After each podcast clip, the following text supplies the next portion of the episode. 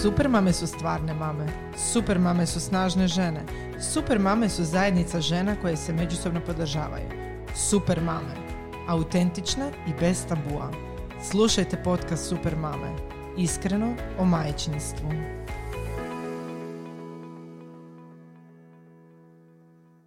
Pozdrav drage slušateljice. Danas su s nama u studiju dvije super mame. Uh, Jasmina i Nina. Pozdrav. Uh, I ja ću prepustiti Jasmini i Nini da se same predstave. Jasmina, hoćeš prva? Evo, može. Ovo je baš dramatično. E, zapravo ne znam sad kako bi se predstavila, ali- recimo, pošto smo tu vezano uz dan autizma, počet ću s tim da sam majka autističnog dječaka koji ima 8 godina, ide u redovnu školu, zove se Vilim i jako je simpatičan e, i vrlo je e, flert, fle- flerti, ka- ne kako ga mi zovemo Nina? Šarmer. Šarmer, Šarmer, šarmer, šarmer, iako ima autizam i zapravo sam jako ponosna na njega. E, drugo, e, isto kao Nina, ja sam osnivač e, udruge Ferendofon, to je udruga za inkluziju i promicanje kvalitete življenja za djecu i mlade s teškoćama.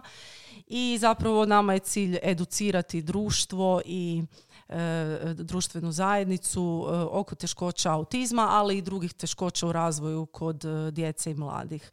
E, druga stvar, e, bavimo e, pišem e, za portal e, logoped.hr kolumnu Autizam i mi, gdje iznosim naš život s autizmom i e, isto tako zbog edukacije e, roditelja, ali i e, druge, e, drugih građana.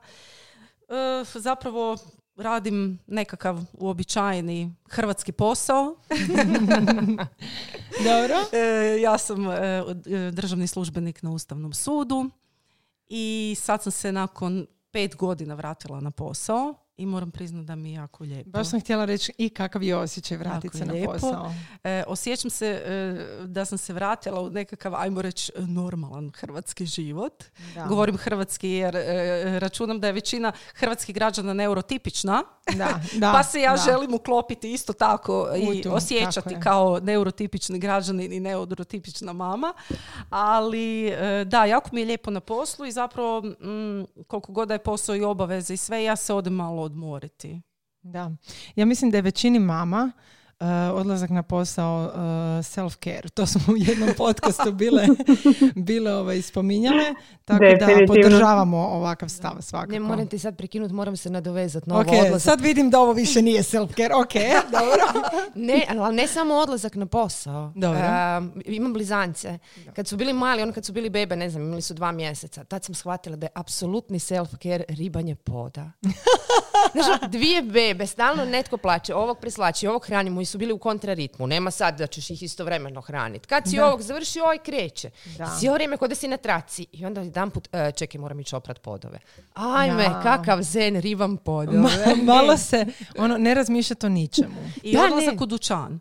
Da. Je I odlazak onda- u dućan je jedna posebna. To, to je ono, joga. A Joga. sad zamisli ovo, Martina i ja smo snimale podcast prije, ja mislim, jedno desetak dana o tome da sve ovo što ste sad vi nabrojale nije self-care. Aha, znači pričale smo o tome da trebamo otići na self-care onaj kakav to zapravo treba izgledati. Odlazak na pivu s frendicom. A ne, ne, pa E, i to, i to. E, e, e, ali čisto da ne bi žene krivo shvatile, ne radimo ništa kontradiktorno. Self-care, pored pranja podve odlaska u dućan, apsolutno mora biti. Da, ali u biti, u biti pričale smo o tome koliko je to danas majkama postao luksus da doživljavamo to kao self-care. Ono, otići sama u dućan nam je ono, wow. ja neki dan isto, trenutno smo tu u crvenoj zoni zatvoreni, neki dan sam otišla u dućan, pustila sam se jedan podcast dok sam kupovala, ono, toliko sam ono sporo išla po dućanu, samo da ono uživam što više doslovno. Daj da što duže traje. Tako da-. Dobro, sad u ovom lockdownu, nažalost u ovom lockdownu to stvarno je self-care odlazak u trgovinu, pogotovo tebi u Italiji, obzirom da ne smiješ nigdje izaći, niti se družiti s ikim, Da. niti dijete ne smije u vrtić, niti smijete na posao. Znači, realno gledajući, daj mi da idem u dućan. Za Ali- cijeli kvart ću ići u dućan. Ali razlika je što je dućan nužno potreban Tako i ne je. moraš se nikome nikada opravdavati za dućan. nije ako ideš Tako po pivu. Da, da. A Tako dobro, je. da, da. Ali čekaj, ali ono odlazak e, na pivu, to je sad već, a, Ne, ne, aktivnost. rekla sam ako ideš Da. u dućan po pivu. A ne, u dućanu uvijek odeš po pivu. Da, to je apsolutno pored mlijeka i kruha ono nešto, nešto što... Dobro, Martina doduše tako bocu vina kupi, ja gin tonic, Da. a, tako da... Ma mm, mislim, da, i ja isto sam e, za boce vina kod kuće, a piva vani. Da, tako je. Evo, slažem Da, se. da, se, da se ne bi e, sad epizoda pretvorila to Tako kako je. promoviramo alkohol. Apsolutno, vratimo se na ono zbog čega smo se ovdje skupili, a to je da razgovaramo o autizmu. I e, zapravo, Jasmina, nisam, Bože, Nina, nisam te... e, Nina se kasnije treba dvije- još Dvije predstaviti. minute kasnije ovaj, ovaj, e, Martina. Aj. E, nisi se predstavila, oprosti. Pa ne mogu doći do riječi. A da, znam. ja ću, ja ću A se staviti na smo, off. a i krenuli smo pričati o piva, vino, odlazak u gotovo. Jel bitno ko sam? Da, da, da. E, dakle, vratimo se na ono ko sam Da. ja. E, ja sam Nina, e, majka sam isto tako autiste, ne jednog nego komada dva. Imam blizance sa poremećima autističnog spektra i moj život je zapravo luda zabava. Iako to sa strane zvuči kao da je nešto strašno i ružno, nije, nama je super zabavno, nama je to onako jedna velika avantura. Ima dana kad je super teško, ali sve u svemu zabavljamo se. Ali moraš im reći šta radiš u slobodno vrijeme.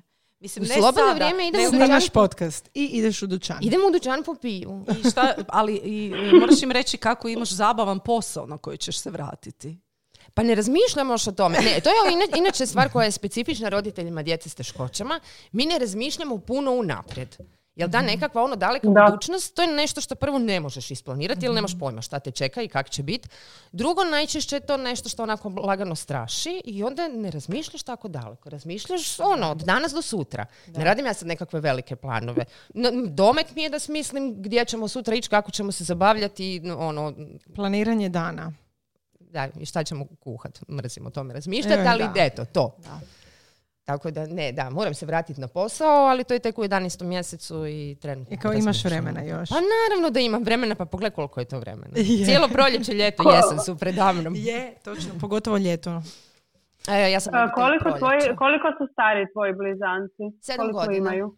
Sedam godina. A, sedam godina. Mhm, veliki. Znači, uh, jesu već krenuli u školu? Nisu bili smo u odgodi ove godine, krećemo u školu, ali to je isto jedna od stvari koja je toliko daleko da sad trenutno se ne zamaramo s tim. Da, da, da, da. Nije, zamaramo se, naravno. Dobro, do, doći, ćemo, doći ćemo i do tog dijela. Uh, pa evo, ja bih prvo, uh, ja bih vas pitala koji su bili prvi neki znakovi gdje ste primijetili da su vaši dječaci drugačiji. Kad je to sve počelo? Za Jasminu znam, ti se nam Jasmina rekla u intervju da je to počelo negdje oko treće godine, ali tako Da, da, malo tako je. I Prije koliko možda je to treće. tipično zapravo za autizam? Da, e, Evo autizam to. e, se može, e, znači, može, mogu se primijetiti znakovi autizma kod neke djece od rođenja, Mhm. e, a kod neke djece se dogodi ta regresija koja se dogodila nama. Znači da je do treće godine razvoj njegov išao uredno, odnosno e, da sam ja bila malo bolje educirana, e, ja bi vidjela da to nije uredan razvoj, ali on je meni prvo i jedino dijete, znači ja nisam znala nekakve te nijanse kako bi trebale izgledati. Ali uglavnom nama se dogodila velika regresija gdje je on prestao pričati. Znači dijete koje je jako puno pričalo, dijete koje je jako čisto izgovaralo, svi su ga razumjeli, čak i najbolje govorio u grupi. On je on, u jednom trenutku prvo je počeo mumljati, i sve manje smo ga razumjeli i onda je prestao pričati, ali ono, on nije više ni mama i tata izgovorio. Tako da nama se dogodila regresija.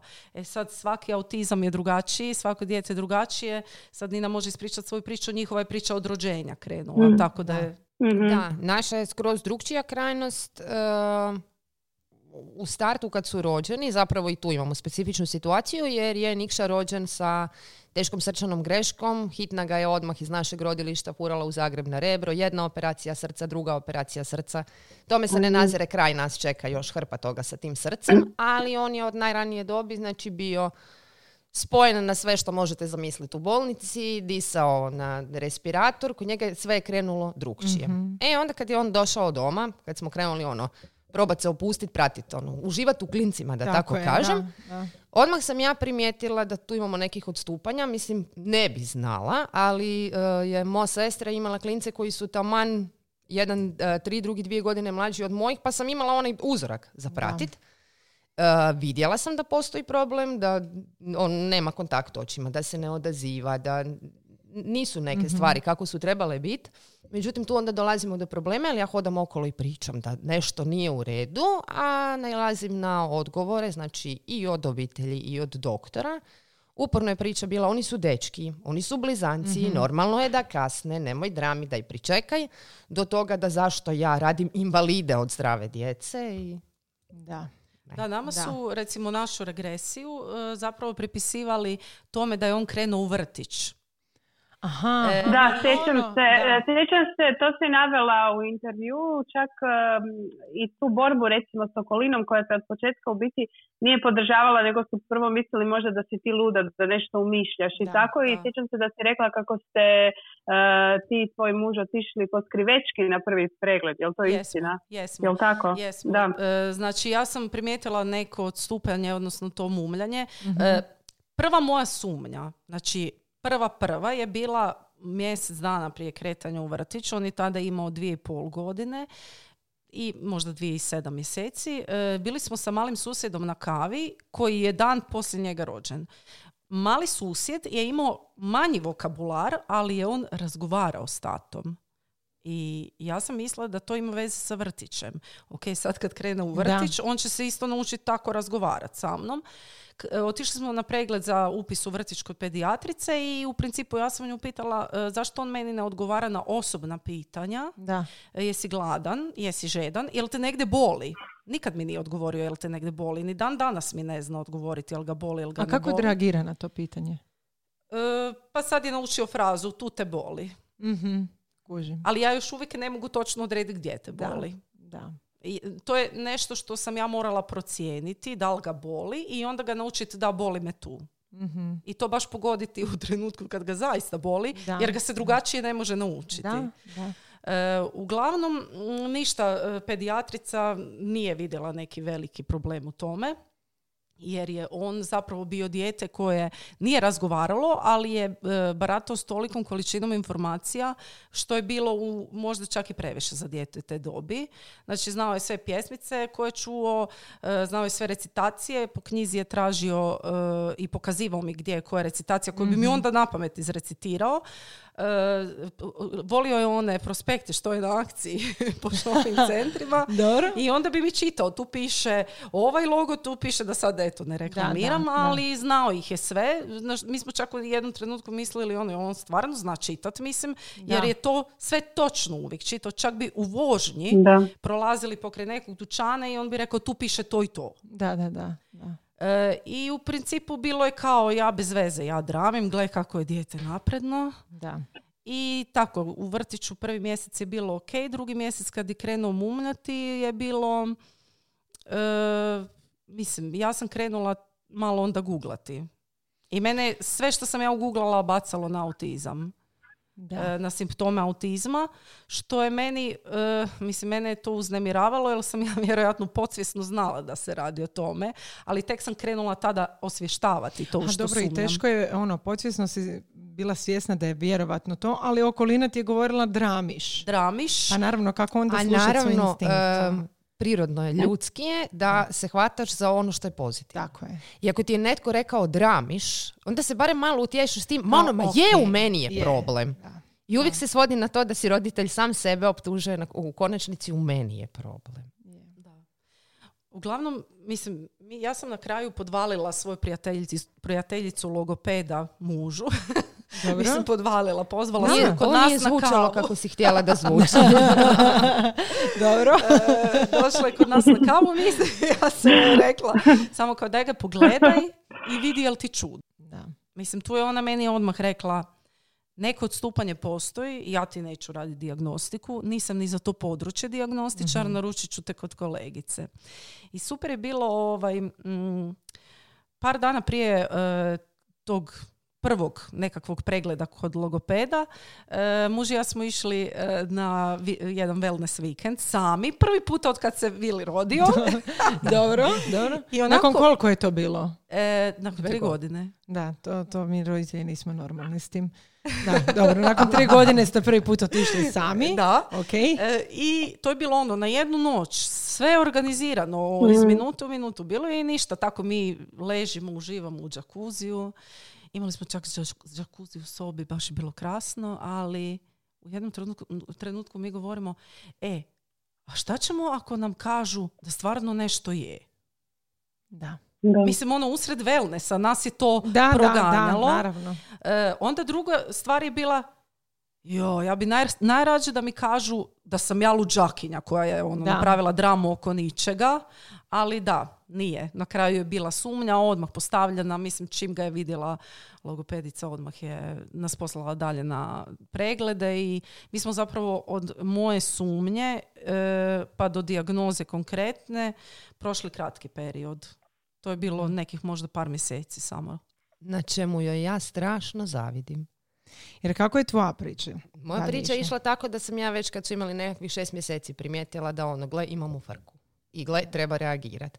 Onda E, su- Znači, spomenula si Nikšu, kako se drugo dijete zove? Relja. Relja. Znači, o, s- Nikša je imao problema sa srcem, išao je na operaciji. Kad si primijetila kod Relje da nešto nije ok? Ne bi vjerovala, ali u tom početku čak je Relja izgledao ozbiljnije. Kad su Mhm. krenuli sa puzanjem, kad su se krenuli ono, kretat po prostoru, e, Relja, koji je danas, ajmo reći, visoko funkcionalni Asperger, Mhm. e, je kretanje koristio za to da se zavuče u ćošak i pilje u zid. Da se makne od nas, da se makne od svega. Mhm. E, on mi je zapravo bio čak onaj, onaj gori prvi alarm da nešto nije u redu. Nikša mi je tu djelovao, ajmo reći, blaža, a Nikša je danas još uvijek neverbalan sa sedam godina. Znači, priča je kasnije ispala sasvim drugčija, ali stvari je u tome da sam ja, Mhm. ajmo reći onako za moju psihu, prerano shvatila da mi imamo problem. Sam ja ta koja je krenula vikat, koja je počela pričat, gdje su to naravno prvo obitelj, onda od pedijatra i tako krenuli se s pikom. To, ma nije, dečki su ljeni su, pričekaj šta bi ti sad. Da. Em, nama je do dijagnoze trebalo dvije i pol godine. Dvije i pol godine, ono, doslovce agonije, gdje se svedeš na to da googlaš, čitaš, gdje smo mi išli i kod stručnjaka. I privatne dijagnostike, Da. i čuda radili, i ono plaćaš te razno razne Da, stručnjake, da. bi ti na kraju zaključak bio, pa da, imate odstupanja, ali prerano je za postavljati dijagnozu. Mali su, čeka se do treće godine. E onda se ti opet uhvatiš Google gdje ti stalno iskače, prve tri su najvažnije. Da. Prve tri su najvažnije, a ja te prve tri grizem nokte, razvlačim tu djecu doslovce od nemila do nedraga, da se meni desilo da sam ih ja odvela u kliniku, gdje je bilo ono, gle, tu će nam postavi dijagnozu, jer eto tu se postavlja dijagnoza. Kad sam ih unijela unutra, doktorica, poznata i dobra doktorica, se nasmijela, pozvala je sestre i pitala on kao, odite ih vidit kak su slatki i pitala je mene zašto ste donijeli bebe. Da. Pa zato što se, eto, vrtimo oko toga imaju li bebe autizam ili nemaju Da. autizam, ko prvo rano je. Čekajte. Dijagnoza se postavlja kad prođete tri godine. Frustrirajuće. E, Pa u te dvije i pol godine sam ja uh, imala ono razumne faze gdje sam čitala, educirala se, iščitavala, probala naći nekakve terapije da nekud krenemo i imala kontra toga faze gdje sam prebacivala sebi da sam ja kriva i cijelo vrijeme te još s druge strane izjeda ono kasnim, kasnim. Prve tri su najvažnije Prvi tri su najvažnije. a nitko te ne doživljava. Tako da, apsolutno zavidim. Jasmini na tome što je ona cijelu tu priču prošla u dva mjeseca. Da. Ne, e, ali e, me- mene užasno ljuti to. e, dečki su, pa su ljeni. Mislim, o čem mi pričamo? Dijete od godinu dana, dvije godine ne može biti ljeno. Da. da. Kako može dijete biti ljeno da ne govori? Da. Mislim, Tako je, da. čini mi se, ne želim sad napadati struku, ali čini mi se da možda u području autizma e, ipak pedijatri nisu dovoljno educirani. e, jer nije da roditelji ne dolaze sa nekakvim problemima i ne upućuju na nekakva odstupanja. E, po meni, ako roditelj i primijeti odstupanje e, dijete da ima šest mjeseci, u Americi se e, može dijagnosticirati autizam sa šest mjeseci. Ako dijete... E, to sam baš e, to htjela nije pitati tako. kako je vani. Vani, Pretpostavljala da. sam da je tako. Da. Da, da. Znači, postoji e, taj test koji je univerzalni e, u cijelom svijetu, zove se ADOS, koji se može provoditi i djetetu se može sa godinu dana bez problema dijagnosticirati autizam. To ne znači da ćemo obilježiti dijete. Da. Ali, nažalost, Možda je u tome problem. Pa, e, općen- općenito mislim da je problem u tome e, i e, kod struke. Mhm. Ili se oni boje, ja ne mogu uopće procijeniti u čemu je stvar, ali e, da se dijete e, u sa godinu dana krene u ranu intervenciju, ja mislim da se mogu čuda napraviti. Mislim, e, ne samo sa Da. djetetom, nego i sa roditeljem. Da, to Da, sam htjela da. reći. Koliko je, kako ste vas dvije reagirale? Kako ste vi?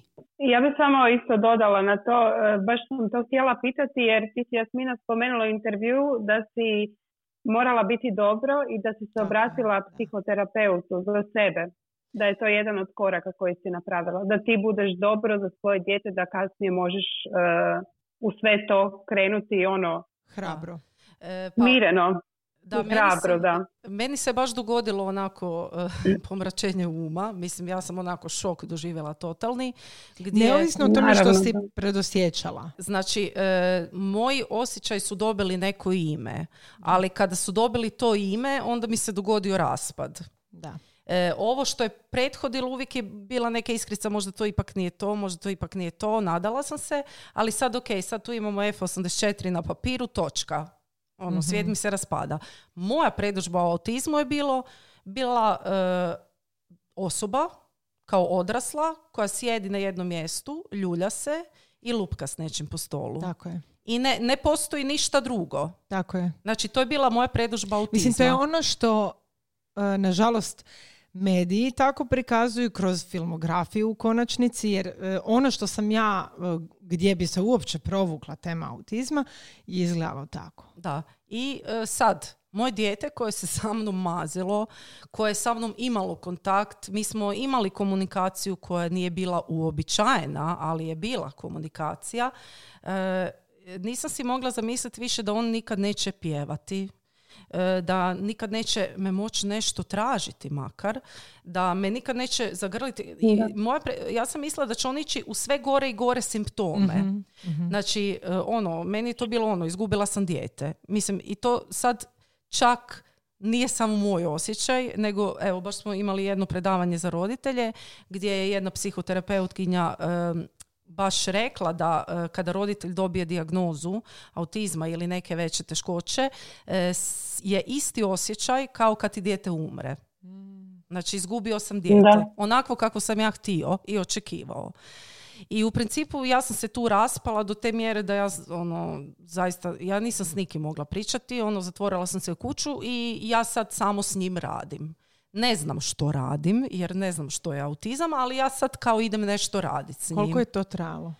Pa to da sad baš ja nisam mogla komunicirati dva tjedna. To, to je bilo čak onako šok. Da, stanje šoka i mislim tu ono automatski naravno upala glasnica, sve, fizički i psihički raspad, ali e, Mm. stvar je u tome da onda e, nekako, mislim, to tako ne može biti. Nekako sam došla do toga, ono, ajde, moram se pokrenuti i moram otići nekud. I otišla sam u principu baš kod psihijatra, kod doktora. E, I tu smo krenuli s nekom tera- terapijom. E, kako je meni ta terapija djelovala, e, tako sam ja i učila o autizmu, gdje sam ja automatski postajala sigurna u ono š- sigurnija Da. u ono što radim i gdje sam ja ono dobivala, počela dobivati uvide o, o tome da autizam nije e, ljuljanje i lupkanje, Da. Nego da autizam može biti svašta i da autizam može biti i normalan. Da. Mislim, normalan čovjek koji ima neku teškoću za koju će mu uvijek biti po- treb- potrebna podrška, ali autizam je osoba, isto kao i ja. A osoba s autizmom je osoba isto kao i ja, kao Tako i svi mi. Da. Ali trebalo je vremena, da, ono, mislim, to je onako proces žalovanja, kao i svaki proces žalovanja. Em, možda nisam prošla baš fazu odbijanja, jer odmah sam prihvatila to kao ok, to je autizam, ili je ta faza bila prije nego što sam dobila dijagnozu, ne znam, to bi trebao neki psihoterapeut me malo Da, da. proučiti, ali da, ne znam, što sam više učila, to sam više prihvaćala autizam. Ali svakako je dobro to što si krenula na psihoterapiju, jer si Da. zapravo osvijestila da ako ti nisi ok, nećeš moći pomoći svom djetetu. Da, tako je. Mislim, e, vi morate pomoći djetetu koje je regresiralo, a kako ćete mu pomoći kad ne znate ni sami sa sobom? Da, točno. Mislim, točno. tu morate se U pribrati... konačnici to, je i na, to se općenito može primijeniti ta Da, teza na da. bilo što. A pogotovo onda u ovoj situaciji. Tako je, ovo je nešto što se dogodilo onako šokantno. Da. Pa sam ja to osvijestila, vrlo brzo. Ono, Mhm. dobila sam šamar od života, pa mi je postalo jasno da to tako ne može biti. Mhm. E sad, ako nije tako šokantno, vjerojatno roditelji to malo onako razvlače, stavljaju Da. pod tepih. da, Ne mora da. biti. Ne mora biti. Mislim, već smo spomenuli da je kod mene priča išla sasvim Tako drugčije. je, da. I ja nisam imala Da. ovaj moment uh, šoka koji je imala Jasmina. Znači, da bi se Ti sasulo nisi sve u stigla tih imati to, ti si odmah predosjećala, odnosno vidjela. Da, ali je meni užasno dugo trebalo da ja dođem do potvrde toga što sam ja već s vremenom sama shvatila, saznala, proučila. Ja sam inače onako jedan čudan tip, ja, se, ja, ja sam uvijek se hvatam nečeg. Znači ja sam uvijek u životu imala nekakve hobije i tu sam malo onako frik, jer sa svega što se uhvatim, uhvatim se fanatično. I onda moram znati sve o tome, onda ja sve izučavam, nigdje ništa ne može biti polovično. Tako i ovdje naravno, ono, kad kreneš od imano dijete, ono sve je divno, krasno, pa se svi, Da. ne znam, bavimo sa proučavanjem šta ćeš, kako ćeš sa odgojem. Onda je to u jednom trenu meni sve krenulo padati u vodu, ono rušiti se. Da. Ta cijela konstrukcija koju si smislio u glavi, gle, ne bude baš tako išlo. Naravno da su se tu dešavali ono teški slomovi meni, unutar mene, upravo zbog ovog što nisam nailazila na nekakvu podršku, jer sam ja bila tako, eto, luda i dramija s djecom je baš sve u redu. Da. Ovoga, ali ja sam imala popriličan proces do tog trenutka dok je došla dijagnoza gdje sam ja već proučila, u onom svom fanatičnom moram znat, proučila i autizam i probleme koji dolaze s njim, jer je tu bilo ono daj, ono, daj da znam, daj da. znam šta ćemo i šta nas čeka. Tako da u pravilu ja sam nekako sama prolazila to, ali kroz duži period, pa nisam imala takav odjednom raspad. I u pravilu meni kad je konačno došla dijagnoza, koliko god da to glupo zvuči, meni je ta dijagnoza došla kao olakšanje. Ono, aha, evo jesam vam rekla. Mislim, užas je što to kod nas funkcionira na način da to doista toliko dugo traje, traje. jer ono, skidam kapu roditeljima koji uspiju um, ono, Da. i, i pregrmit sve to. Ali ovoga, da, užas. I onda dođeš do toga i na kraju sam dođeš do zaključka, čekaj, stani. Je djeca, jesu oni najbitniji, ali ajmo stat i postaviti stvari na svoje mjesto, ono prvo ja. Ako ću ja funkcionirat, ako ću ja biti dobro, onda ću tek moći njima pomoć, onda će i oni biti dobro. Ako se ja raspadnem, Gotovo je. ode sve. Je. Ali tu e, kasnije kad se krene raditi ono sa djetetom sa autizmom i onda e, kad krene se u terapije svi kao morate raditi doma, morate raditi doma. E, najvažnije je šta vi u obitelji radite i o- zapravo iz dobrih namjera svi terapeuti vam stvore takvu psihozu Da. da vi imate teškoću ako vi pol sata se sjednete i ono pustite ga da se igra s vodom. Uvijek, uvijek sam sebi predbacuješ, krivo radim, radim premalo. I kak sam ja sad tu sebi išla skuhat kavu i sjest u miru, kad moraš radit, moraš radit s njim. Da, evo oni sad e, zabrijao na tu vodu i oni sad otišao u svoj svijet i teš kako ću ga sada vratiti. I meni je Da. recimo dugo vremena trebalo da dođem do toga, ok, nek bude na vodi, njega to veseli, a ja ću pol sata u miru nešto napraviti. Da. Znači, e, to, to je takva psihoza, ono, kad to sve skupa krene, da zaista treba ono dugo, dugo, dugo vremena da e, posložite e, općenito život sa autizmom, koji onda izgleda drugačije nego neki uobičajeni život i život kakav ste očekivali da će biti. I još dugo, dugo vremena da si ne stvarate te grižnje savjesti. To je najgore. To, je, to je stvarno ono, e, mene je to najduže držalo da to otpustim. Ima još nešto. Skačem s teme na temu, ali sad mi je sinulo i ono moram to spomenuti. Nestanu vam prijatelji. Em, E, to sam baš htjela pitat. Mhm. Kako, kako, kako se to dogodi? Ma, ajmo ruku na srce. Ne nestanu ti oni bitni. Da. Nestanu ti oni koji su površni, koji ti nisu bitni, ali prije si ih sve shvaćao bitno. Da. Općenito, šta ti se desi sa autizmom? Autizam je super stvar, jer nas vrati ono back to basics. Ajmo se baviti onim što je bitno. Ajmo maknuti sve ono Da. trivalo. To nas autisti nauče. Oni su tu divni. Jer se neće, nikad se neće zamarati s tim šta netko misli, kako, će se, kako se treba ponašati, kako se ne treba ponašati. I on te zapravo autisti nauče tome da ako ti ne odgovara nečije ponašanje, on ti ne odgovara on.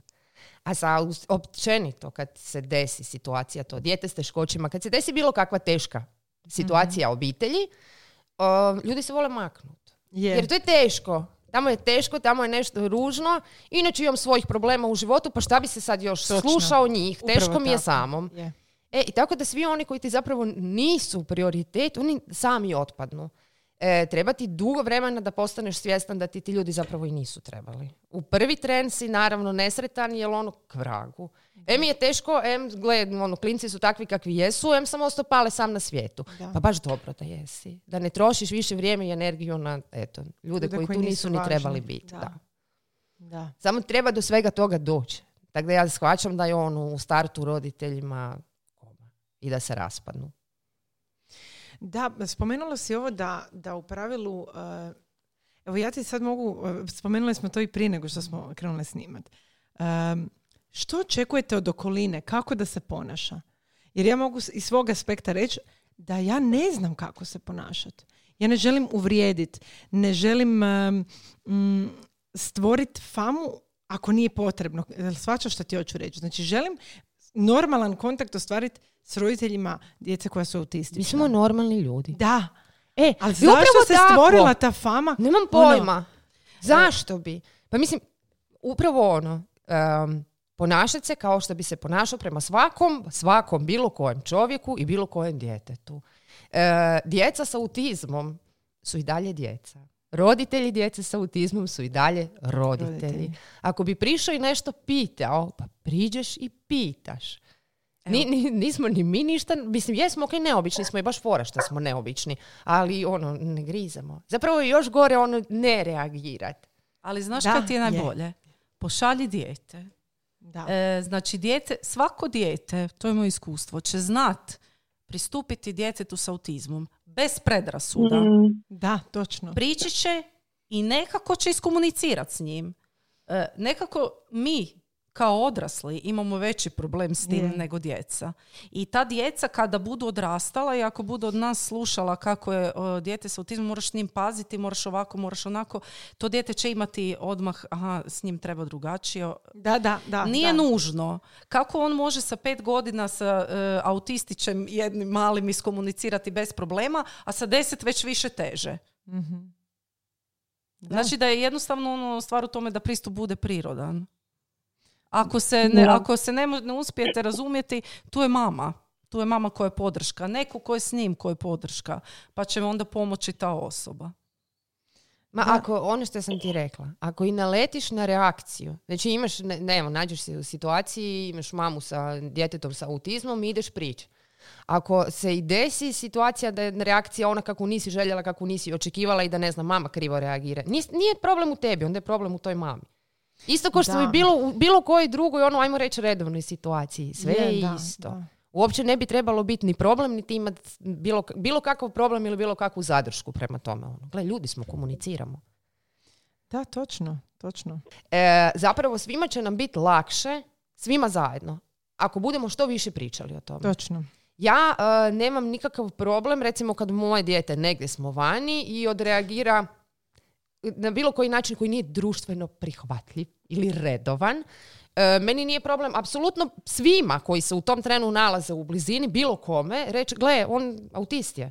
Da. E, nemam čak ni problem s onim što recimo ljudi znaju imati da li je autist ili e, da li ima autizam ili ima poremećaj autističnog spektra. e, jel- Ili je osoba sa autizmom. ili osoba sa ili- autizmom. Da, mislim, gle, bitno je samo da se razumijemo i shvatimo Da, šta smo da. rekli. I što više ćemo pričati, to će nam svima biti lakše. Još uvijek se puno toga kod nas stigmatizira. Još Je. uvijek smo ono društvo koje su, e, Da. em je zatvoreno, em nam je svima pretjerano bitno upravo to kako će to izgledati Kako- na van, da, da, šta će susjedi reći. Osloboditi se okova društva. I Ma da, n- nije bitno. Zato je ono što ja govorim i što možda zvuči smiješno, ali tu su autisti divni. Njih to uopće ne brine. Ne, mi smo inače malo ovako e, poludile u tom autizmu, pa govorimo kako bi svijetu trebalo više autista, da nas malo pora- vrate u normalu Da. neku. Jer malo smo pretjerali sa tim, sa tom količinom društvenih pravila koje su odjednom sad izmišljena, a Mm. zapravo nemaju nikakvu funkciju. I tog, te potrebe za društvenim prihvaćanjem. Da, da, je. E, za društvenim prihvaćanjem, ali opet e, kakvim? Da. E, ne onim da sam ja kvalitetna osoba, nego neke druge sad kvalitete se ističu. Je, Više od Bitno nekakve je- osobnosti. Bitno je da im se sviđam.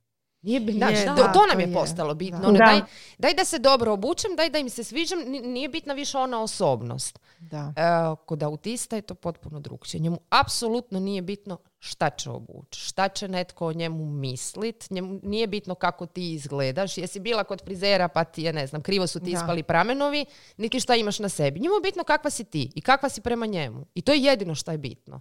Jel mu ugodno s tobom? Da, Da A- vidiš što bi trebali mi naučiti od e, autista. mi smo svi Da. ostali zabrazdili. Jesmo, Da, točno. Ne, autizam je kad se izvuče iz te početne faze šoka, zapravo onda kreneš, a i roditelji naravno vi- vole te e, pozitivne stvari isticati kod djece. E, autizam je stvarno ono učitelj. Da. I onak u jednostavnost te vraća. Ne kompliciramo se više ono. Tako nekakve stvari koje su nas prije živcirale i koje su nam bile nekakvi ometajući faktori u svakodnevnici, to sad ni ne kužim da postoji. ih, da. Tako da je zapravo ok.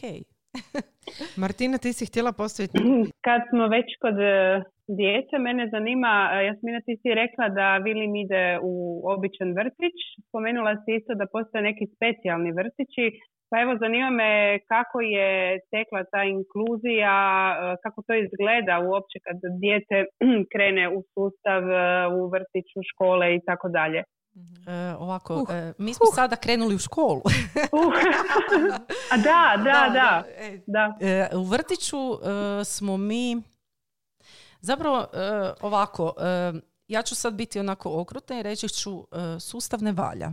Ali mi imamo Vilijevsku sreću. Ne, to je kad, kad, kad dijete ulazi u sustav, to je doista kako ti grah padne. Točno tako. Kako, kako će E, ti se to je jedno, to je jedno od sljedećih pitanja, jer si, Jasmina, super si mi rekla u, u intervjuu kad sam te pitala koliko država daje podršku i sve, koliko Tako sustav da. daje podršku, re- rekla si da nam je država malo autistična što se toga tiče. E, Da, da, država nam ne kuži tuđe potrebe, odnosno ne može se staviti u percepciju drugoga, tako da e, može se razumjeti što jednom autistu treba, ali e, da se vratim na vrtić, ja stvarno sada imam potrebu Da. ishvaliti naš vrtić, e, odnosno naše odgajateljice i našu asistenticu s kojim smo bili četiri godine, skupinu Sovice s, kojima, s kojim smo bili četiri godine, oni su toliko prihvatili Vilija i toliko su e, ga zavoljeli. On je bio ono dio njih i oni su njega gledali takvog kakav je, kao njihovog prijatelja. E, kada su im došla djeca e, s- koje su bile u odgodi, čak su oni međusobno klinci predstavljali Vilija, tumačili novoj djeci zašto on nešto radi. I njima to nije bilo ništa neobično. Gajateljice su ono odradile stvarno vrhunski posao, ali su imale pristup, ok, to je dijete kao i drugo. E, druga stvar, mi smo imali ono stvarno odličnu komunikaciju. Ono, na dnevnoj razini smo međusobno komunicirali što, je teš- što su teškoće, koje su stvari dobre se dogodile. Ukoliko ja ne bi znala njima pomoći, onda smo išli na to da e, uključimo terapeute. E, čak smo asistenticu našu vodili s nama na terapije da se educira godinu dana i stvarno, evo, moje iskustvo u vrtiću je iz, izvrsno. E sad, Vilijevska sreća je napravila to da smo sada krenuli u prvi razred i kako smo do sada proživjeli prvi razred i ja mogu isto to ko za vrtić ponoviti za školu. Znači, e, učiteljicu koja ima razumijevanje, koja se želi educirati, e, koja e, izlazi iz okvira odnosno shvatila da ima dijete koje ne razmišlja u okviru i prihvaća ga kao takvog. Asistenticu koja je već nas preuzela educirana u području autizma i zapravo, eto, da pokucam, nama se opet sve posložilo. A to je divno za čut, znaš. Je. Najčešće smo bombardirani onim lošim stranama. Tako da je ovo baš pohvalno i e, ono, vjetar u leđa. Je, ali e, mislim, e, ima problema u sustavu, ali ima problema i međusobne komunikacije roditelja i sustava. Nije uvijek nužno da sustav ne valja. Sustav ne valja, točka. Znači nije posloženo onako kako bi trebalo posložiti sustav i sustav ne radi inkluziju, nego sustav radi integraciju. Znači omogućili su djetetu upis bez da su osigurali nužnu podršku i učitelju i asistentu i djetetu. E, to se sa e, našim stručnim službama i količinom zaposlenih ljudi u školi jednostavno ne može osigurati. E, mislim, tu, to, to sad je onaj problem gdje bi se trebali škola i ostale ustanove koje rade s djetetom umrežiti, a mi još uvijek nismo došli do, tog, do tog stadija da bi bili umreženi međusobno i svi zajedno bili podrška svima. E sad, E, Rekla si da je, e, samo malo, rekla si da je ovaj, e, kad si, pošto si se odlučila za redovni vrtić, e, da si ostala bez terapije u zdravstvu. Je, e da, to je ovaj, baš, baš onako jedna priča u sustavu, o sustavu kako ne valja. znači mi smo išli, u zdra, imali smo preko zdravstva, preko uputnice logopeda i mm, neke senzomotoričke radionice i uglavnom u toj ustanovi e, smo bili pa jednu godinu dana u terapiji s tim da ja sad moram naglasiti e, tih godinu dana i činjenicu da e, autizam je jedini poremećaj koji ne napreduje pravilno. E, znači, dijete se ne razvija po etapama razvoja kako ide po pravilima svakog djeteta, čak i onog koji kasni u razvoju i ima bilo koju drugu teškoću. Autizam ima razvoj na preskok. Znači, jednu razvojnu fazu imate, pa onda preskočite, ne znam, tri, pa odete na četvrtu razvojnu fazu, ali ova četvrta ne valja zato što nisu postavljeni temelji i e, to je sve tako dosta komplicirano i ne može se unutar godine dana e, vidjeti koliki je i da li je uopće bio napredak djeteta sa autizmom. E, uglavnom ta ustanova je nas isključila iz terapija sa obrazloženjem da dijete ne napreduje dovoljno brzo što, mislim, radi se, pričamo o autizmu, da. šta da vam kažem.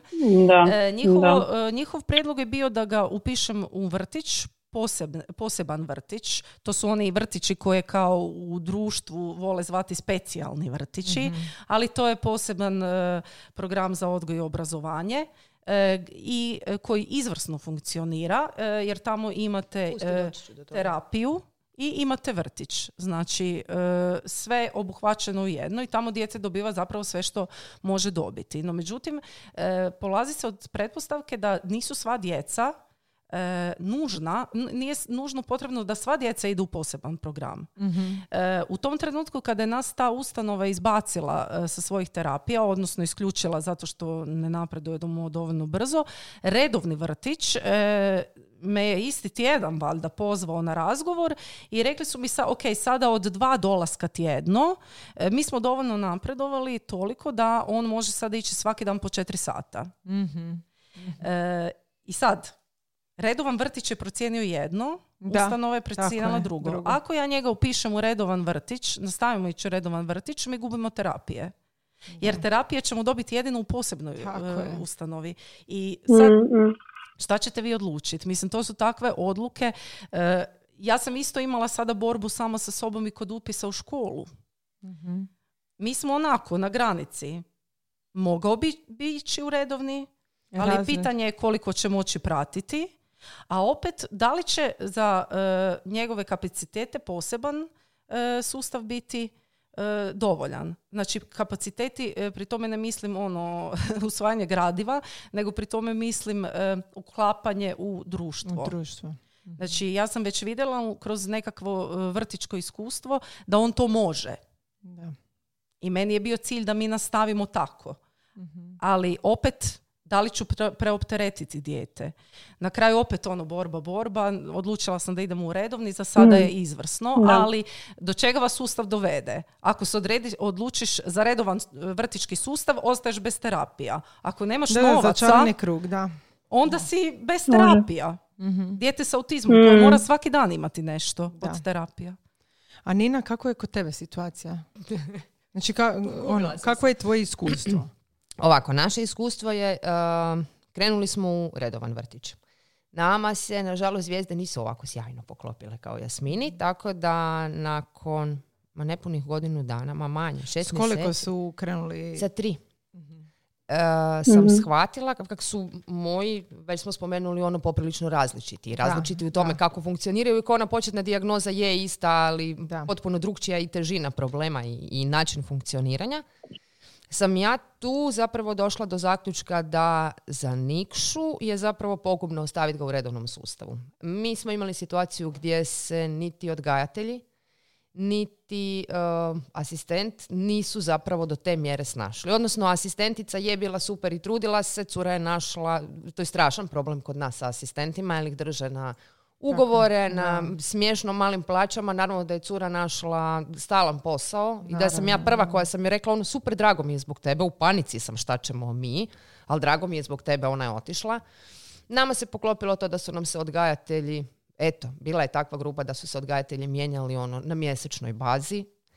E, bilo kojem autistu strašno teško Tako je, padaju baš sam htjela reći kako su oni Njima treba reagirali. rutina. Tako je. Ovo je, bilo, ovo je bila situacija s kojom su se jako teško nosili i redovni klinci, jer stalno ti se Tako je. mijenjaju. Znači, ono, taj odgajatelj u vrtiću treba biti nekakva ono, osoba od povjerenja djeci. Ovdje oni više nisu mogli pohvatati niti kako se sve te tete zovu. Ono užas. Uglavnom sam ja sama ocijenila da je sve skupa ne valja, jer je meni Nikša s kojim se tamo nitko nije znao ni prič, kamoli baviti se djetetom. Meni se to sve svedilo na to da ja njega ostavljam tamo da on tamo baulja. I onda ono suma sumarum, a koja je svrha svega toga? Nesretno dijete e, doista nema svrhe. E, ja sam, eto, o, ustanova o kojoj Jasmina priča gdje su Vilija isključili iz terapija, moji su tamo išli na terapije, ali kako je kod mene sve išlo drugčije, Da. tako sam ja sama došla do zaključka da ja baš ne vidim nekakvu korist od tih terapija. Barem kod nas ni- ni- nije bilo koristi, ja sam ih sama jednostavno isključila iz toga. I odlučila sam Nikšu razdvojiti ih. Iako i to recimo nešto što je roditeljima blizanaca najčešće neshvatljivo kako razdvajaš blizance. Meni je od početka bilo, gle, oni su bez obzira na autizam, bez obzira na teškoće, oni su svatko od njih je osobica za sebe. Da. Slučajno su se tu našli istovremeno, ali oni su, svatko mora imati svoj put. Zašto bi ih ja sad na silu držala zajedno? Ja sam onako doslovce kao pa dobranac ušetala u Centar za odgoj i obrazovanje koji ima to što ljudi zovu specijalni vrtić, odnosno vrtić za djecu sa teškoćama u razvoju. I ušetala sam tamo i rekla, gledajte, ne znam kome da se obratim, imam dijete za vas ki mogu razgovarati. I tako je krenulo. Nikša je krenuo mm, i strašili su mi sa listama čekanja i ne znam ni ja šta. Ono, pusti priče, idem sama, idem Tako brate, je, ono, da, idem razgovarati. da. Ehm, krenuo u roku deset dana kod njih u vrtić, svaki dan. E, znači ustanova od koje ljudi obično zaziru, jer to je specijalni vrtić. Tako da ne je, da. kažem koliko sam puta naletila na ono šta si ga dala tamo.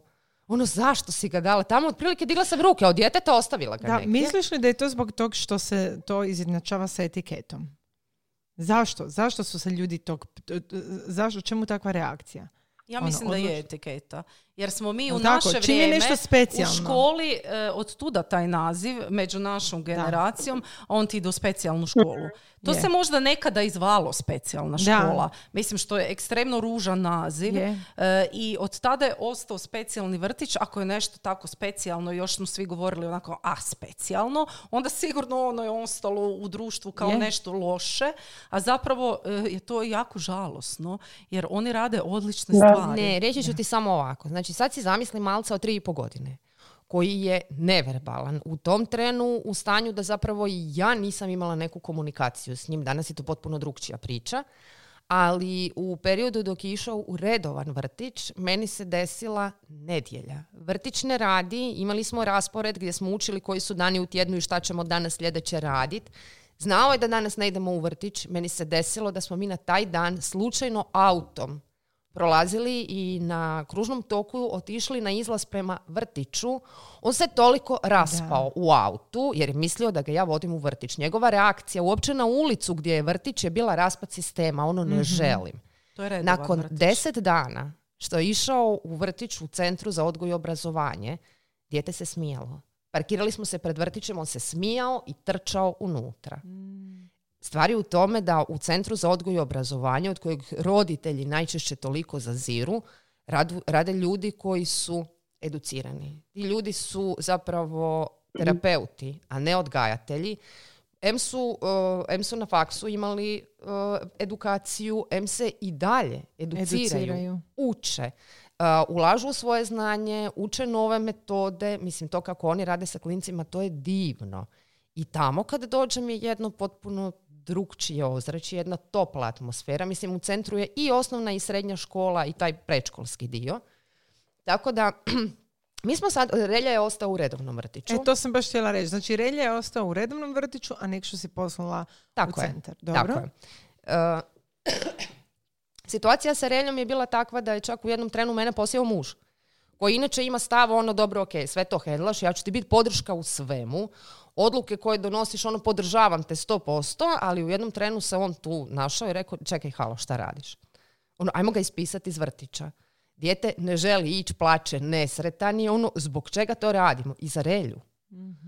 Em, desila nam se promjena u ovoj zadnjoj godini gdje je on bio u odgodi, gdje sam ja tražila grupu e, prema odgajatelju za kojeg sam znala da je žena koja ima stav da voli da su si djeca važna. Mhm. Moj mali Aspergerovac em, lumen je u nekim područjima, ono zapravo ima nekakvu, ajmo reći u nekim stvarima pretjeranu, nadprosječnu inteligenciju, ali socijalne vještine su mu katastrofa. I vrlo lako odlazi u tuge, depresije, u svoja teška stanja, ne zna sam iskomunicirati te emocije, pa se mi tu vrtimo u krugu da neka ono banalna glupost koja se desila njega odvede u tugu koju meni ne može objasniti zašto je do toga došlo. On se sam iz toga ne zna izvaditi i mi se zapravo borimo sa njegovim onim psihičkim dijelom. E, ja sam napikirala odgajateljicu za koju sam znala da joj je jako bitno da se djeca osjećaju važno i uspješno. Dobro, da. I onda sam računala, gle sad, ovu godinu pred školu, to je ono što mi je bitno. Ja njemu moram raditi na samopouzdanju. Malac je presretan sada. Ali e, čeka nas škola. Relja će ići u redovan sustav. E, Relja je visoko funkcionalan. On je u dobi od pet godina imao jednu takvu svoju strašnu tugicu i ljutnju. Zato što je otkrio da je na karti svijeta e, granica neke države u Africi, ubi me, ne sjećam se više, koja- krivo ucrtana. Da, da, Takav da, klinac da. kreće u redovan sustav i ja se za njega panično bojim zapravo. Nikša Da. će nastaviti u Centru za odgoj i obrazovanje kod njih u školi, sve sam dogovorila s njima. E, Biće nam teško, ali za njega se ne brinem, jer znam da će biti shvaćen. Tako je. E, I da će biti i sa ljudima i sa ostalom djecom koja ga razumiju, shvaćaju. Ne moram se bojati za ono njegovo psihičko i emocionalno, njemu je dobro.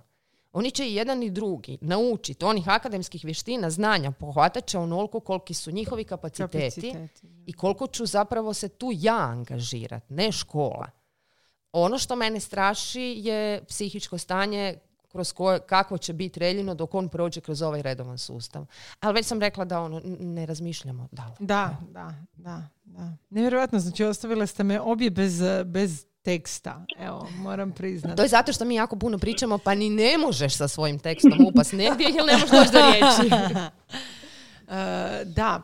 E, E, Mene zanima isto ovaj dio sa terapijama. Kroz koje sve terapije ste morali proći, prolazite? Kako to izgleda kod e, djece sa autizmom? E, ili kako ne znam, ti si ono- rekla, Jasmina, sjećam, da, ja se sjećam, Jasmina, rekla si, je li Vili možda išao na plivanje nešto?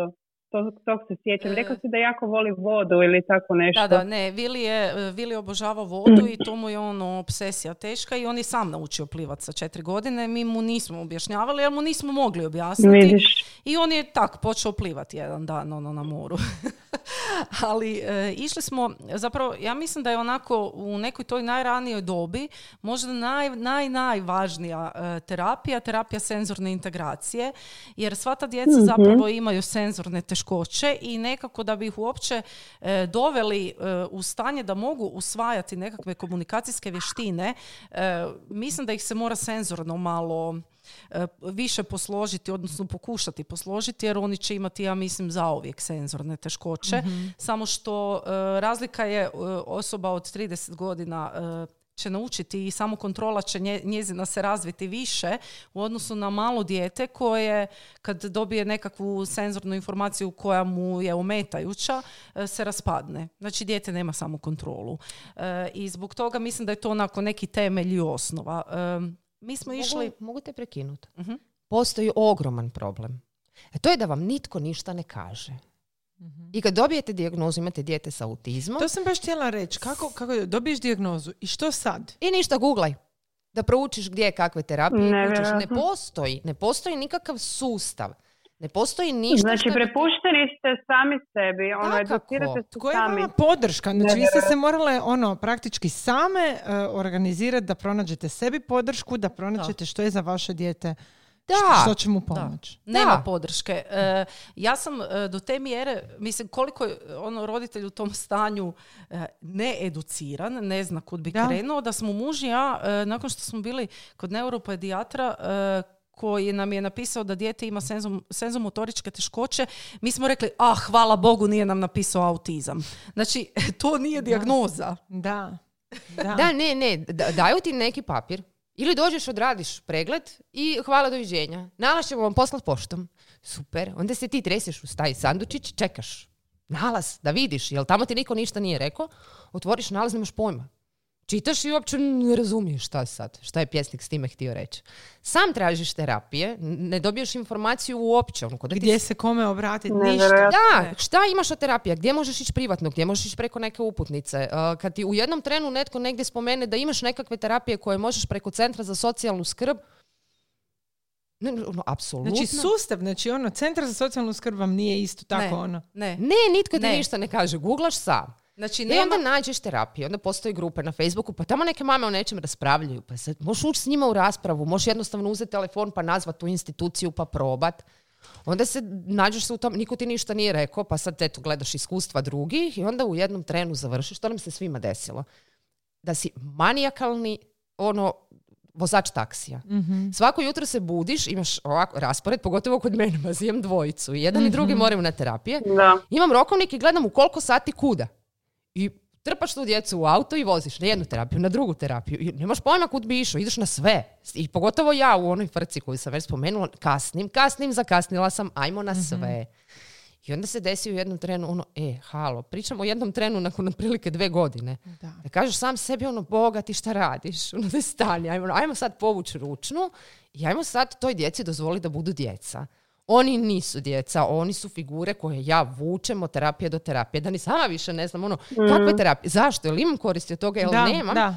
Onda se desi neki napredak pa si misliš, ha, možda bi se to desilo i da nisam išla na sve te terapije. E, ja zamisli da nisam išla. Da, ali- Učeš da. Začarani Ali nije krug. samo to, nego Da. dođeš sa terapije doma i onda su ti još terapeuti dali upute i sad ti manijakalno kreneš doma još raditi s njim. Znači, to, to Da, je ono da. napad na dijete.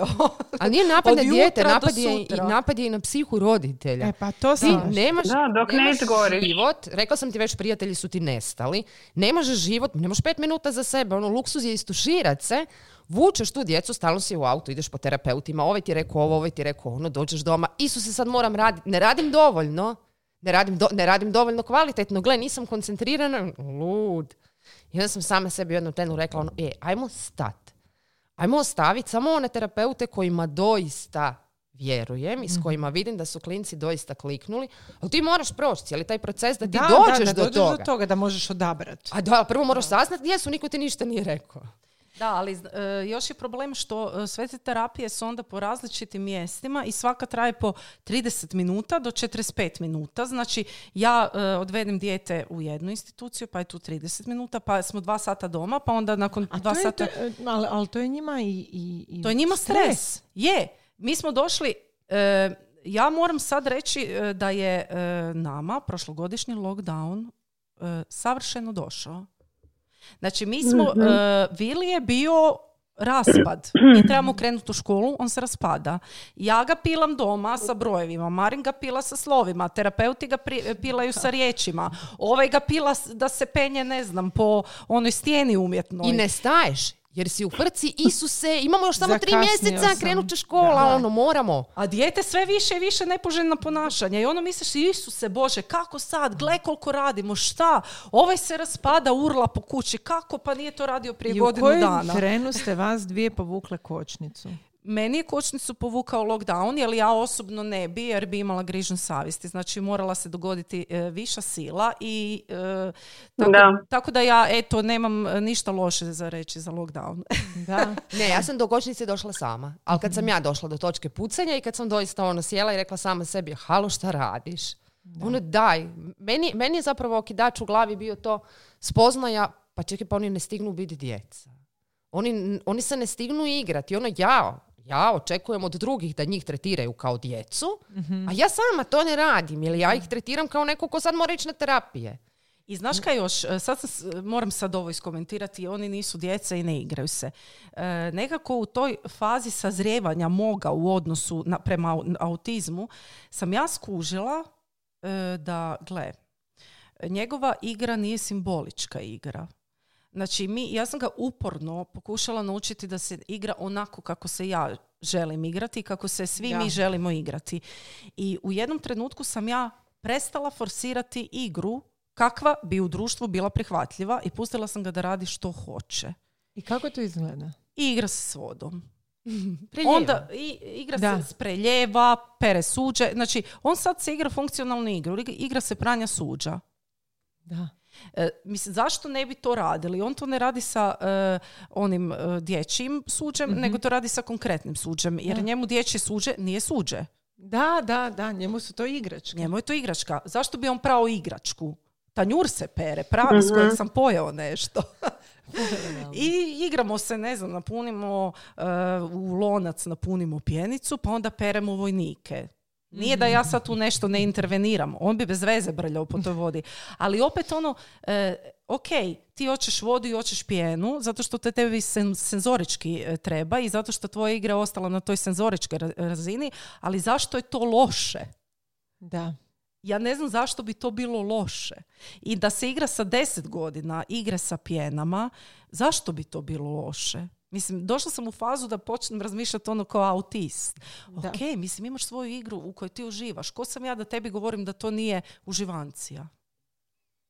Imam ja sad nešto za naučiti od tebe, znaš, jer ja stalno interveniram svojoj djeci kako se oni trebaju igrati. Moram ti Da. nešto ispričati. Da, da, to uvijek Reci mi, radimo. Da čujem, zanima me, što ćeš mi E, reći? meni, meni je odlično to što je ovaj moj relja postao strašan brbljavac, ali kad pričaš s njim, to je kao da pričaš sa starijom gospođom, tako ona razgovara. Uopće ne zvuči kao dijete, ali njegovo vječito je zašto?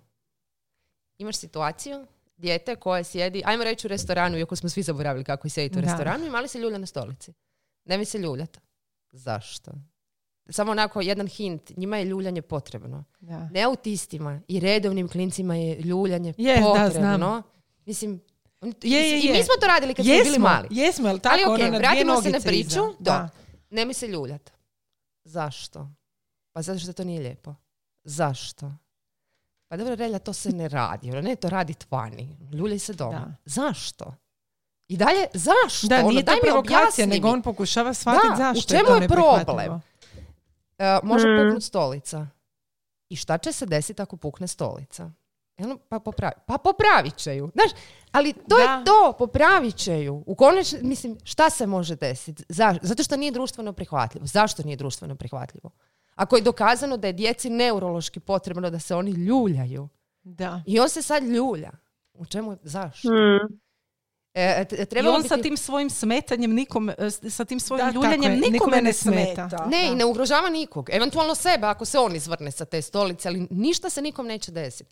A smo mi svi navikli, e, nije Da, pristojno, nemoj nemoj to raditi. raditi. Da. Ne, nemoj vikat vani.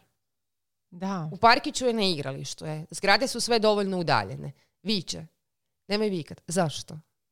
On je super, on će te uvijek pitat zašto. Ali Upravo pazi, to, zato da mu obrazložiš, ili u čemu bi bio problem? Ali je stvar u tome da i e, to vikanje, e, sad iz moje perspektive vikanja, oni viču zato da bi se samo regulirali. Znači, e, mi prolazimo kroz e, dućan pokraj frižidera. Viliju smeta šum frižidera, onaj zzz.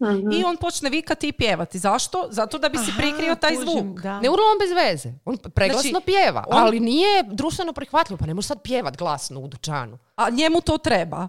Da bi izdržao taj da dućan do kraja. Jer zna da ću ga ja prisiliti da izdrži to. Ej, sad je ono fakat pitanje Da. redovnom društvu. Zašto? A zašto nije prihvatljivo da on pjeva ako će mu tako biti lakše? Zašto? Zato što smo mi nametnuli da u dućanu ne možeš pjevati. Šta ne pjevu? Da. Jel tučem nekog? Ne. da, fenomenalno. Ma oni ja bi su morala super. i svojoj djeci prestati braniti sve te stvari. Da. Nije poanta da ih Nevjerojatno pustimo koliko da nas budemo oni na kraju uče. Je. Da. Je, je, svašta nas Nevjerojatno. uče. I ja sam zapravo shvatila da, onak, pošto imam, da, da mi se nisu desili oni, da mi se nije desio autizam, ja bi vjerojatno život potratila na trivialne ono, gluposti. Ovako zapravo se, dovedeš se do toga da se baviš onim što je bitno. I mi smo se kao Mhm. društvo doveli do toga da ti kad pogledaš svrha našeg postojanja je učiš da bi završio faks, da bi mogao e, naći dobar posao. Taj dobar posao ti Radi treba ti treba da bi si kupio dobru nekretninu, dobar auto, dobru robu, do... Mm, ok. Radiš cijeli dan. Ne stigneš biti sa obitelji zato da bi si priuštio šta? Krov nad glavom i dobar auto. Mm, rekao bi ti moj relja da šta fali našem autu. Imala sam neki dan govor gdje sam ja rekla da ono, Isuse, ono kako bih htjela da kupimo novi auto. Zašto? Šta s našim nije u redu? Pa dobro u redu, ali već je star. Pa jel, jel pokvaren? Pa nije. Ali on meni... Znači, to je Može- zdrava logika. Ne, Da, rekao mi je... to je čista zdrava logika. Rekao mi da ako je pokvaren, Totalno. možemo ići kod, nazovimo ga Pero, to je Da. naš automehaničar. Ako je auto pokvaren, vozi ga kod Pere, šta bi kupovala novi auto? I to je to. A mi svi, mi smo, mi smo prestali razmišljati o tome da je ono što je čovjeku zapravo potrebno i krov nad glavom i hrana. Sve ostalo su apsolutno nebitne Nebitno. stvari koje skupljamo i za kojima ono težimo i patimo upravo zato jer, gle, čak nije ni ono tako mi je lakše živjeti nego gle, tak bolje izgleda na van. Mhm. E, a klinci te vrate na ono, da. a zašto? Ali to, Čemu? to ti je i voda. Znači koliko smo mi novaca potrošili na razno razne didaktičke igračke, ovakve igračke, onakve igračke, ajmo se igrati, možda će ga ovo zanimati, ajmo probati ovako, ajmo probati onako. Na kraju imamo lonac, vodu i sapun koji se pretvori u pjenu kad stavimo jaki mlaz na njega. Da, da. I to mu je ono najbolja zabava. Znači, moja mama je rekla ono, e, gle, mislim, e, nek troši tog sapuna koliko hoće, jer ja ne znam koju bi mu igračku kupila. da, da, da. Pa, ali i mi kad smo bili klinci. Mislim, ok, ja sam ono i rođena i odrasla u gradu, imala sam baku na selu. Kad sam bila mala, najveći gušt i najbolja igra je bila nedjeljom kod bake, Je. jer sam se sve svodilo na to, trči, uparljaj se, tamo se nisu ljutili. Točno, da. Peci da, kolača, kolača od blata, u konačnici i probaj ga. Da. To nam je bila igra. Kakve skupe igračke. I danas ono, trčim s tim da ono, daj da ti kupim za rođendan, daj da ti kupim za rođendan. Evo, set lega košta tisuću kuna. Mm, Njemu su to plastične kocke. Da. Točka. Nema dalje, to su plastične kocke. Dobro, ovaj moj recimo je posebno specifičan, jer nema uopće viziju kako bi složio te kocke. Mhm. A sad je tako što su klinci u vrtiću pričali o Minecraftu, odlučio istražiti šta je Minecraft. Sam je to odlučio. Dobro, Sam dobro. si je skinuo Minecraft i krenuo ga igrat, a onda je rekao da se to njemu, to mu se jako sviđa. I kad se njemu nešto jako sviđa, onda mi to potičemo. Pa makar to bila i da. video igrica. Naravno. E, ali je imao problem. Prvo je to igrao na tabletu, onda je pitao da li bismo mi njemu kupili Minecraft za PlayStation, kod mene PlayStation stoji, skuplja prašinu. Naravno, ljubavi da ćemo kupit. Veli on meni, ali ja neću onaj gdje se bore. Sad ja u totalnoj frci, ja nemam pojma o tome u igricama. Da. Ja sam zvala nečaka, sestrinog klinca, i rekao, ajde mi molim te objasni, ja kad gledam tamo na onom storu tih Minecrafta imaš 15, Da. meni je prioritet, ne smije se boriti i ne smije ga nitko napadat. On gradi. Njemu je poanta toga da on gradi. Znači, Legiće ne zna šta bi Da, s njima, da, da, da. ali u Minecraftu izgradi gradove, parkinge, ceste, to je organizirano. Ima bolnice, Mhm. ima sve. Sine gradi. Legići su plastika koja skuplja prašinu, ne zna šta bi s tim. Nevjerojatno. Da, neko bi rekao ono, gubi vrijeme na Tako je na tabletu, PlayStation. Da. ali zapravo koliko se kroz nekakvu takvu igricu razvija vještina. Tako je. I njemu mašta. Što je recimo kod autista zapravo rijetko i teško je to postići. on ima ono logičko razmišljanje. Tako je. Ovdje mi je rekao da je sagradio restoran i da on radi u restoranu. Vodio Da, me da, da, mi da, pokaže znači svoj restoran. On, on, se, u- tako on se apsolutno uživio u priču. Pokazao mi je gdje on živi, gdje on radi. Sve to sam napravio. Znači, tu se razvija. I to je ono što potičemo, iako sa strane bi izgledalo suludo. Ono. Da, da, znam. Pa da, ali to je opet ono kako gledamo e, na neke stvari drugačije u odnosu na roditelja djece urednog razvoja. je, da. Mislim, ja sad ovo moram ispričati što se nama sad ovaj vikend isto na izletu dogodilo. Ne, ne, možemo mi slobodno. Ovaj, e, da, ništa, išli mi tako na bazen, e, kupali se i tobogan. E, Znači, Vili ima problema i sa propriocepcijom i sa vestibularnim sustavom i dosta ga su ga kroz život uznemiravali ti tobogani, ali vidimo da on njega onak škica i da bi on htio. Ništa, ok, idemo na tobogan, idemo na tobogan. Doćemo na tobogan, pola sata muž, gore i doslovno ovako. Stavi ruku tu, jednu, ajde stavi ruku tu, drugu. Sad uzmi nogu, mislim, govorimo o djetetu od 8 godina. Da. Nogu stavi tu meni između mojih nogu i ok, postigli su veliki uspjeh, došli su do toga da on stoji tu. I izađe. E, hoćeš se spustit? Nećeš. On tako govori, Da, da, nećeš. da. Ok, pola sata nagovarati. Znači, svi su dolje stajali, hvala Bogu, pa su bila dva e, tobogana, druga djeca su se spuštala kroz ovaj drugi, čak ga je jedno dijete ono poticalo, ajde, ajde, stavi Da, nogu. da, da. ovaj, e, I ništa, ono, nakon pola sata ništa. Ono, muž onak već lud. Ok, Da, idi da, sad ti idi da, gore, ono, i sjedi. Ono, svi gledaju nas, malo, malo neko dođe i na, nalukne se, ono, jel se Vili spustio iz toboga. Dobro. I, kladionice. da, Da. i ništa, onda ja sjednem se, pa opet cijeli proces, jedna ruka, druga ruka, jedna noga, druga noga, 15-20 minuta dok je on sjeo. I on je sjeo, ja sam ga doslovno gurnula, što ono može biti okrutno. Ali ja znam da ga moram gurnuti u situaciju. Ja sam ga gurnula. Mhm. To je, e, mislim, to je za nas bio takav općenito, ne samo za njega, nego i za nas, cijelu obitelj, bio takav uspjeh. Ono, dijete se spustilo ni stoboga. Da. Ono, euforija. Mi smo sat vremena pričali o tome i prepričavali kako, Kako, je smo njemu ovo- bilo? On je bio jako zadovoljan. E zato to. što je uspješno odradio zadatak. Jer je bio uspješan. Ajde. On nije čak ni htio to ponoviti, ali kad je dolje se spustio, kad se izvukao iz vode, on je imao zadovoljstvo i sreću na licu i uhvatilo Mhm. ga je uzbuđenje. On je počeo ono stereotipno onako e, skakutati, od, e, ali baš ono veselo, jer ga je preplavila ta emocija sreće. Da. A, mislim, ono, govorimo o spuštanju niz tobogan, što drugi roditelji ni- ne primjećuju Da, da, ne primjećuješ te stvari. Da. kao nekakav Uzimamo zdravo za nešto. gotovo te Da, neke Da, da, obične stvari. da, da. točno to. Tako da, Ja sam htjela Da. sad uh, pitati još uh, ono što mi se vrti cijelo vrijeme jer sam frapirana tim da ste sve morali to same istraživati. Uh, da li vi sad Da. kroz svoju udrugu uh, Friendofon, jel tako, Mhm. uh, nudite roditeljima onda ono nekakve ono smjernice?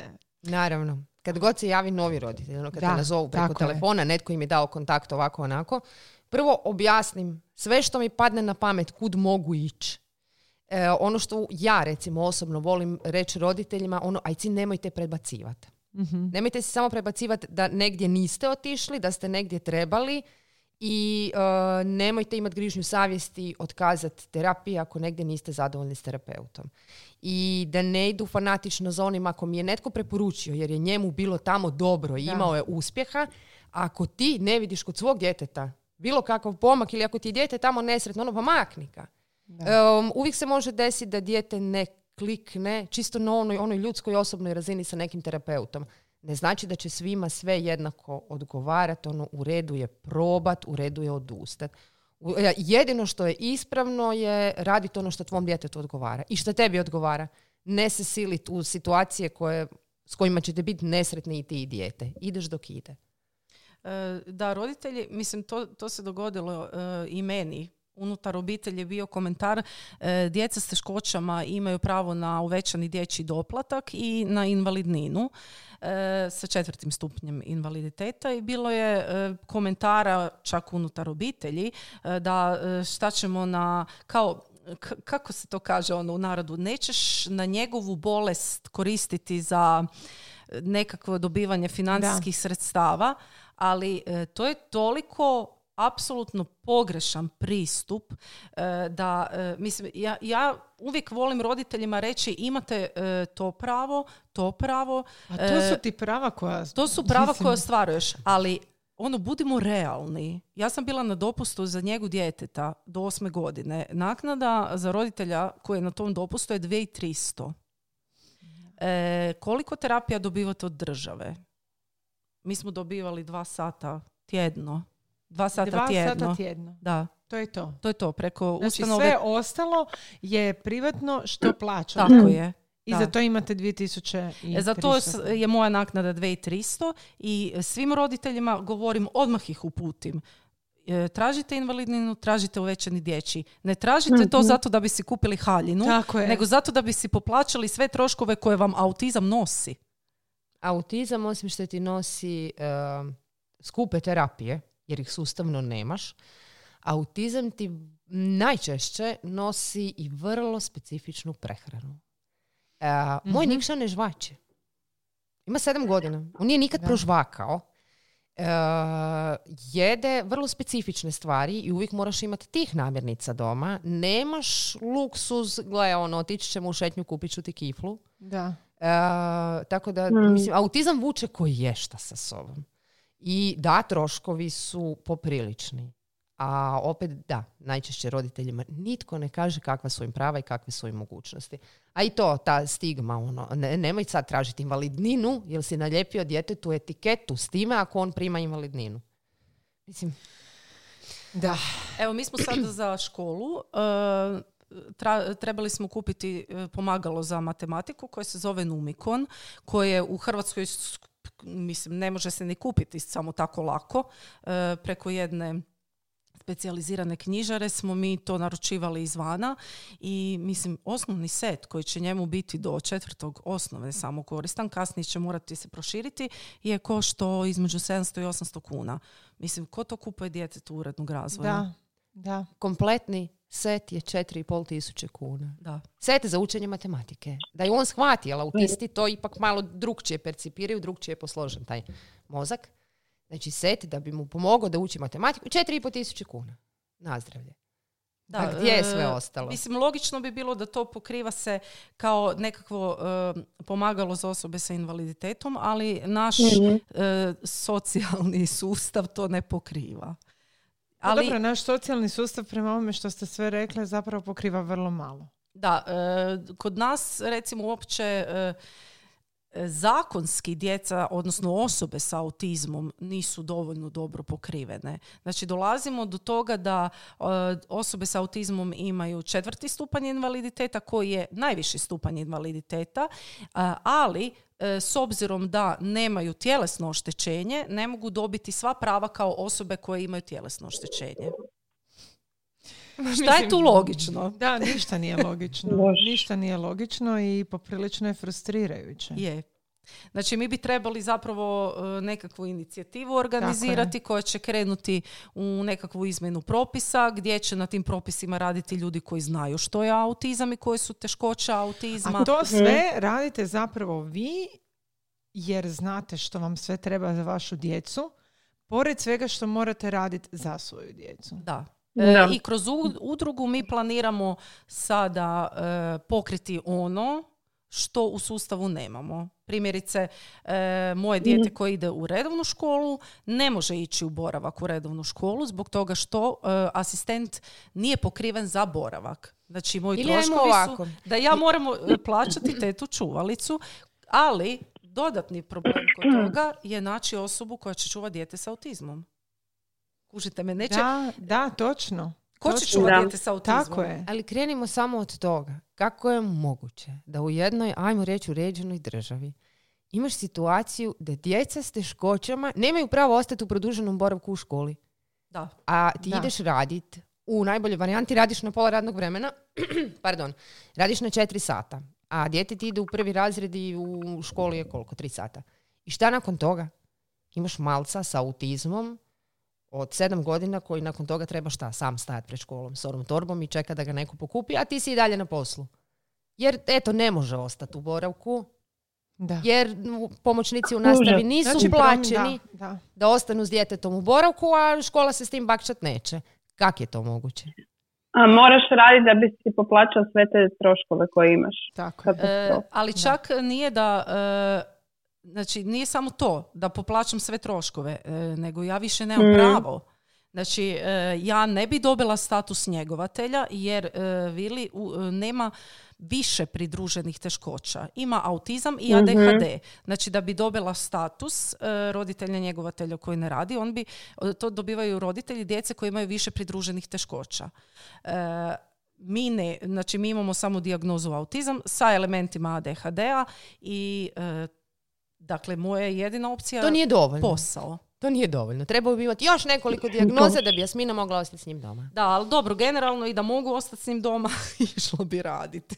Pa dobro, to je potrebno za svoju psihicu, a i za, Ali a i ja vas slušam, ja vas slušam i mislim si, znači, uh, sve ste ovo same postigle, pokrenule ste udrugu, pored svega što radite, sa svojom djecom, i evo ti si se vratila na posao, ti ćeš se vratiti na posao, i držite udrugu kojom pomažete drugim, drugim roditeljima. Ovo sad što si ti rekla, ti si praktički na neki način Nina, uh, psihijatar i psihoterapeut za roditelje koji te nazovu.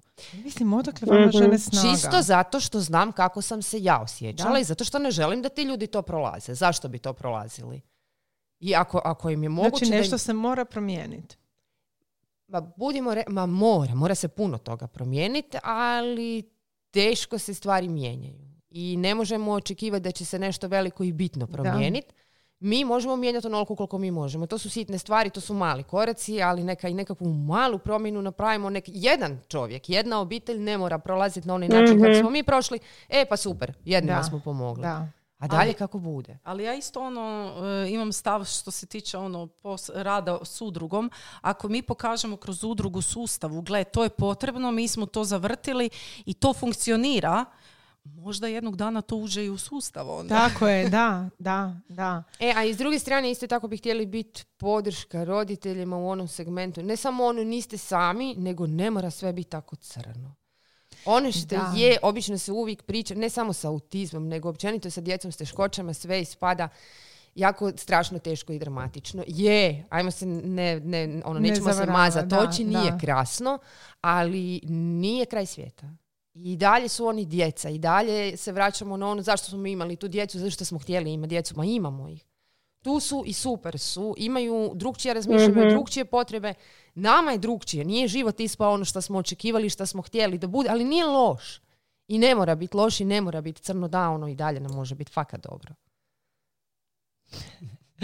Dobro, da, evo ja, e, Martina, morat ćeš ti ovaj dio preuzeti jer ću se rasmoljiti od... e, nismo, htjeli, nismo htjeli rasplakati. Ne, ali ovo je pozitivno zato jer e, rijetko kad vidiš takvu snagu kod nekog.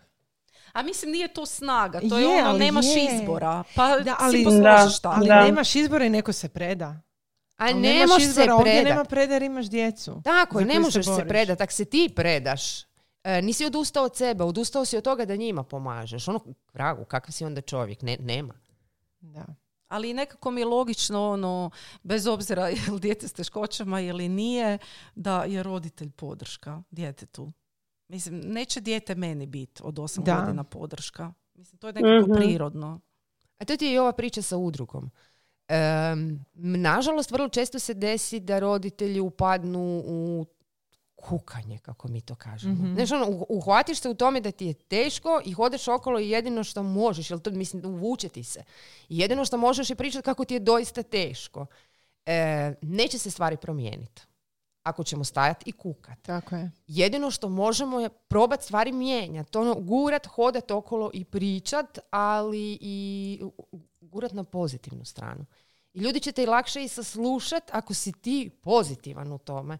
Poslušat ću ja Tako tebe da. ako ti meni sad dođeš i pričat tvoje, tvoje probleme, ja ću te Da. poslušat, potapšat ću te po ramenu i ono, bit sretna kad se maknemo, ono, Isuse, Isto, dobro da, mi nije tako njoj. Je, je, Ali- je. Razumijem točno. i to, to je ono normalno i ljudski, ali ne, ne, ne mora biti tak crno. Da. Nije. I ono, hoćemo hodati okolo i pričati, gle, nije crno, ali ono, ima posla i treba se raditi.